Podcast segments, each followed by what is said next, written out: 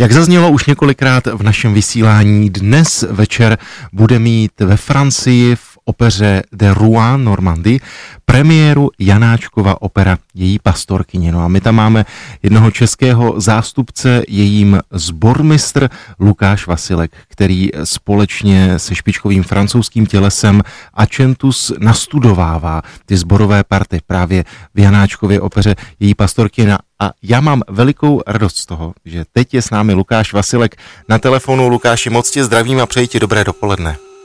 Dobré ráno. Lukáši, jsem moc rád, že jsi na nás udělal čas. Je mi jasné, že veškeré přípravy vrcholí, i když asi vše je připraveno a všichni čekají na tu večerní premiéru. Je to tak? No, je to tak, ale my jsme teďka měli poměrně nečekaně, nebo ne nečekaně, ale na středové evropské poměry nezvykle dva dny volna před premiérou, takže vlastně nevím, co se za tu dobu událo a dneska už se sejdeme rovnou na tom představení. Takže jsem zvědavý. Lukáši, posluchači, kteří sledují dlouhodobě tvou kariéru, stejně jako já, tak víme, že vlastně ty jsi pár let ještě před Pražským filharmonickým sborem působil v opeře Národního divadla, tedy pracoval jsi se sborem opery Národního divadla. Vím, že s Pražským filharmonickým sborem jste také několikrát spolupracovali v rámci opery Národního divadla, ale je to pro tebe v něčem návrat do světa opery? No tak je a není, protože my vlastně s Pražským filharmonickým sborem každý rok operu děláme na Bregenském festivalu, takže vlastně je to jenom zase další, další odskok, ale to, co mě na tom samozřejmě baví, je, že to je tenhle ten český titul, zrovna tenhle ten, protože to je úžasná hudba a je, je to strašně zajímavé být u toho, když se té hudby chopí v podstatě výhradně zahraniční umělci, protože já jsem jediný Čech, jsem v tom realizačním týmu. Zajímavé je, že je to tedy opera Leoše Janáčka. Pokud to říkám správně, tak dirigentem je Holanďan, režisérem Katalánec a ten cast je mezinárodní, tak jaký je ten Janáček v Rouen, nebo jaký bude?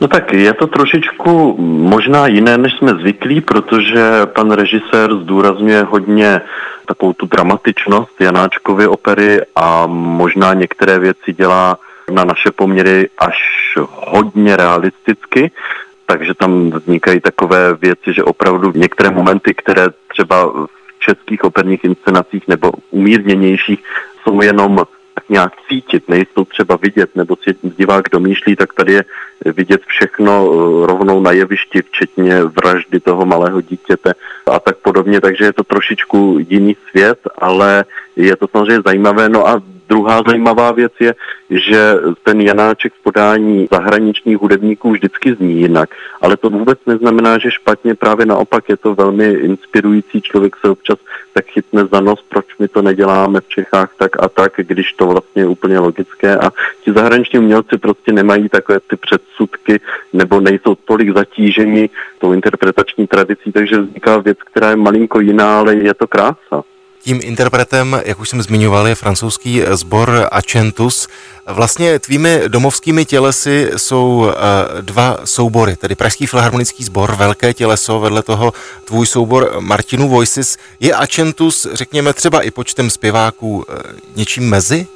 No je to tak, je to tak, protože vlastně ve sboru je třicet zpěváků, a i ta práce je taková přesně jakoby mezi, mezi tím světem toho malého komorního tělesa a velkého, velkého sboru.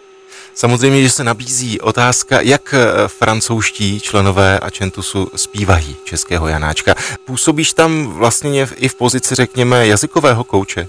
No ano, samozřejmě, že ano. Ono to má taky jako vývoj zvláštní, protože já jsem se sborem měl strašně málo zkoušek. V podstatě po dvou a půl zkouškách už jsem sbor předával dirigentovi, což bylo pro mě poměrně stresující a je to velmi zvláštní, protože operní sbory většinou zkouší hodně, toto samozřejmě není operní sbor. Na druhou stranu úžasné bylo, že na první zkoušce byli všichni perfektně připraveni, takže opravdu ten vývoj během těch dvou a půl zkoušek byl veliký, takže to docela fungovalo, všichni hodně kapírovali a ku podivu i výslovnost nebyla zas až tak velkým problémem, jak jsem si myslel. Je jasné, že nějaký ten akcent francouzský v té češtině slyšet je, ale dělal jsem, co jsem mohl a ano, jsem v podstatě i trošku language coach tady. Lukáši, já jsem zmínil kazalanského režiséra, jen připomenu jeho jméno, Kalisto Bieito, zmínil jsem i Holanďana, dirigenta Antonyho Hermuse. Můžeš ty jmenovat alespoň v tvých očích ty nejvýznamnější zpěváky, ty, kteří představují ty hlavní role? No já myslím, že samozřejmě nejdůležitější je Jenufa a Kostelnička. Jenufu zpívá Natalia Romaniv, což je anglická zpěvačka s ukrajinskými kořeny. A Jenufu už zpívala a ona se poměrně dost významně zabývá českou hudbou, takže má nastudovanou také Rusalku, dokonce má desku s českým písňovým repertoárem, takže to je velmi zajímavá mladá zpěvačka s nádherným barevným hlasem.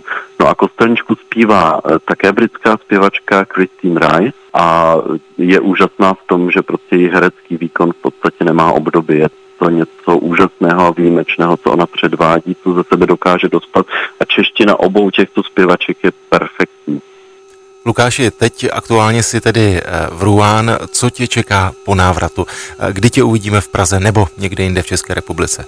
No tak ono je teď takové jako náročnější malinko období, vlastně nám sezóna vrcholí i v Praze, takže já vlastně budu v Praze jenom tři dny po posledním představení uh, Jenusy v Ruán a pak s Pražským filharmonickým sborem odjíždíme do Hamburku, kde v Labské filharmonii dvakrát koncertně provádíme Rusalku, uh, také s hvězdným zahraničním obsazením, pak budeme zase chvíličku v Praze, máme koncert na Pražském jaru, a zase odjíždíme do Německa, tentokrát do Essenu, kde s Tomášem Netopilem budeme provádět Málerovo vzkříšení. No a takhle to pořád jede dál.